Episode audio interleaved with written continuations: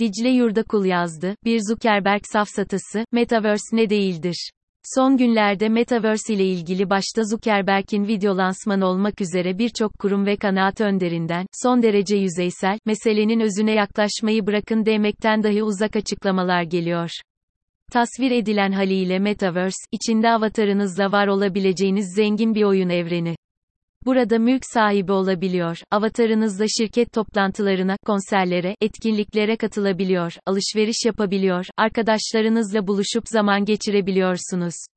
Bu açıdan baktığınızda Metaverse'ün yıllar önce milyonlarca insan tarafından oynanan Second Life, Sims, WoW gibi oyunlardan hiçbir farkı yok. Bu oyunlar zaten 2000'li yılların başında son derece gelişmiş evrenler kurarak milyonlarca oyuncunun içinde alternatif bir hayat deneyimlediği ortamlar yarattılar. Dolayısıyla biz şu anda Metaverse olarak lanse edilen alternatif dünya oyununu zaten daha önce kurguladık ve deneyimledik. Ve bu oyundan sıkılarak terk ettik. Metaverse'ün bu sığ anlatımları yeni hiçbir şey vaat etmediği gibi, kavramı da basit ve sığ bir düzleme çekiyor. Karşımıza çıkan Metaverse kavramlaştırmasında vaat edilen tek yenilik, şu anda ilkel aşamada olan ve şimdilik yalnızca AR, VR gözlükleriyle zenginleştirilen duysal ortam. Metaverse, sanal gerçeklik veya artırılmış gerçeklik gözlükleri, eldivenler, beş duyumuzla beyin arasındaki ilişkiyi düzenleyebilecek her türlü arayüz, cihaz ve 5G bağlantısı ile içine girip, içinde yaşayabileceğimiz sınırsız bir evren olarak hayatımıza girdiği noktada yeni bir yaşam biçimi üretme ihtimali doğacak. Zira bu noktada, eğer bu yeni yaşam biçimi kullanıcılar tarafından yüksek talep görürse gerçek bir alternatif yaşam ve toplum kurgusuna geçiş yapmış olacağız. Bana göre burada anlatılan kurgu da ancak Metaverse 1.0 olabilir. Bu noktanın ötesinde, yani toplu halde alternatif dünyada var olma talebimizin oluşmasının ardından, Metaverse evreni hayata geçmiş olacak ve evriminin henüz yalnızca ilk aşamasına adım atacak. Şu anda tartışmamız gereken asıl meseleler ise bu aşamadan sonraki derin kurgu evreni ile alakalı olmalı. Peki bu indirgemeci yaklaşıma neden ihtiyaç duyuldu? Zuckerberg'ün açıklamalarının ardından ülkemizde konuyla ilgili pek çok kişinin Twitter hesaplarında da Metaverse tanımının benzer bir indirgemeci yaklaşımla dile getirildiğini gördüm. Akabinde Metaverse'te bir çiftin evlendiği haberi yayıldı ve kavram esas bağlamından magazin boyutuna kadar geriledi. Sonra Metaverse'te açılan mağazalar, hatta bir Türk bankasının ilk Metaverse toplantısını gerçekleştirmesi duyuldu.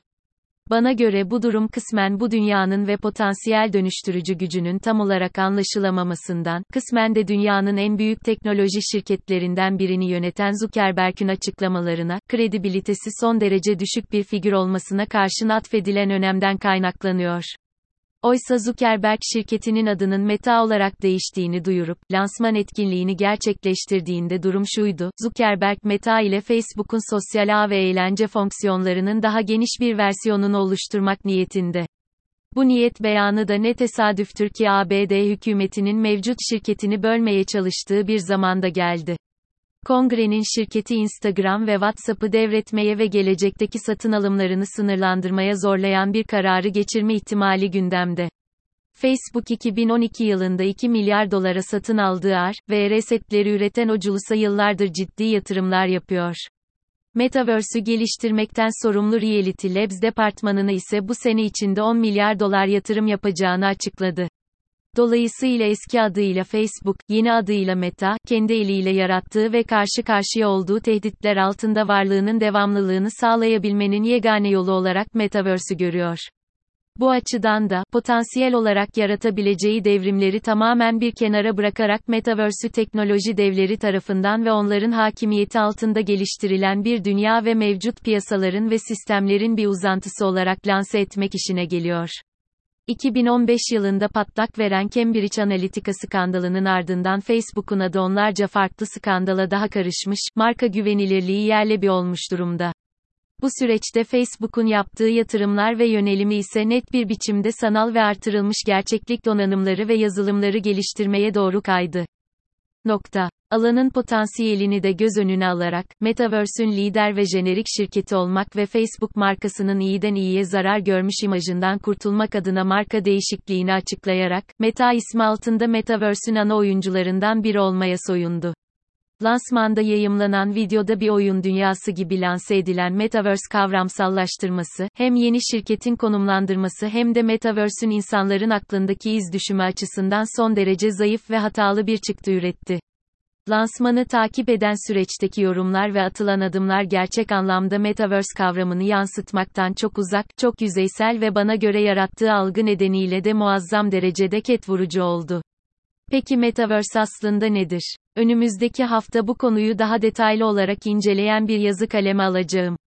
Ancak çok kısa ve özet bir cümleyle belirtmek gerekirse Metaverse, akla gelebilecek her anlamda bir alternatif evren önermesi, bir sistem hackleyicidir.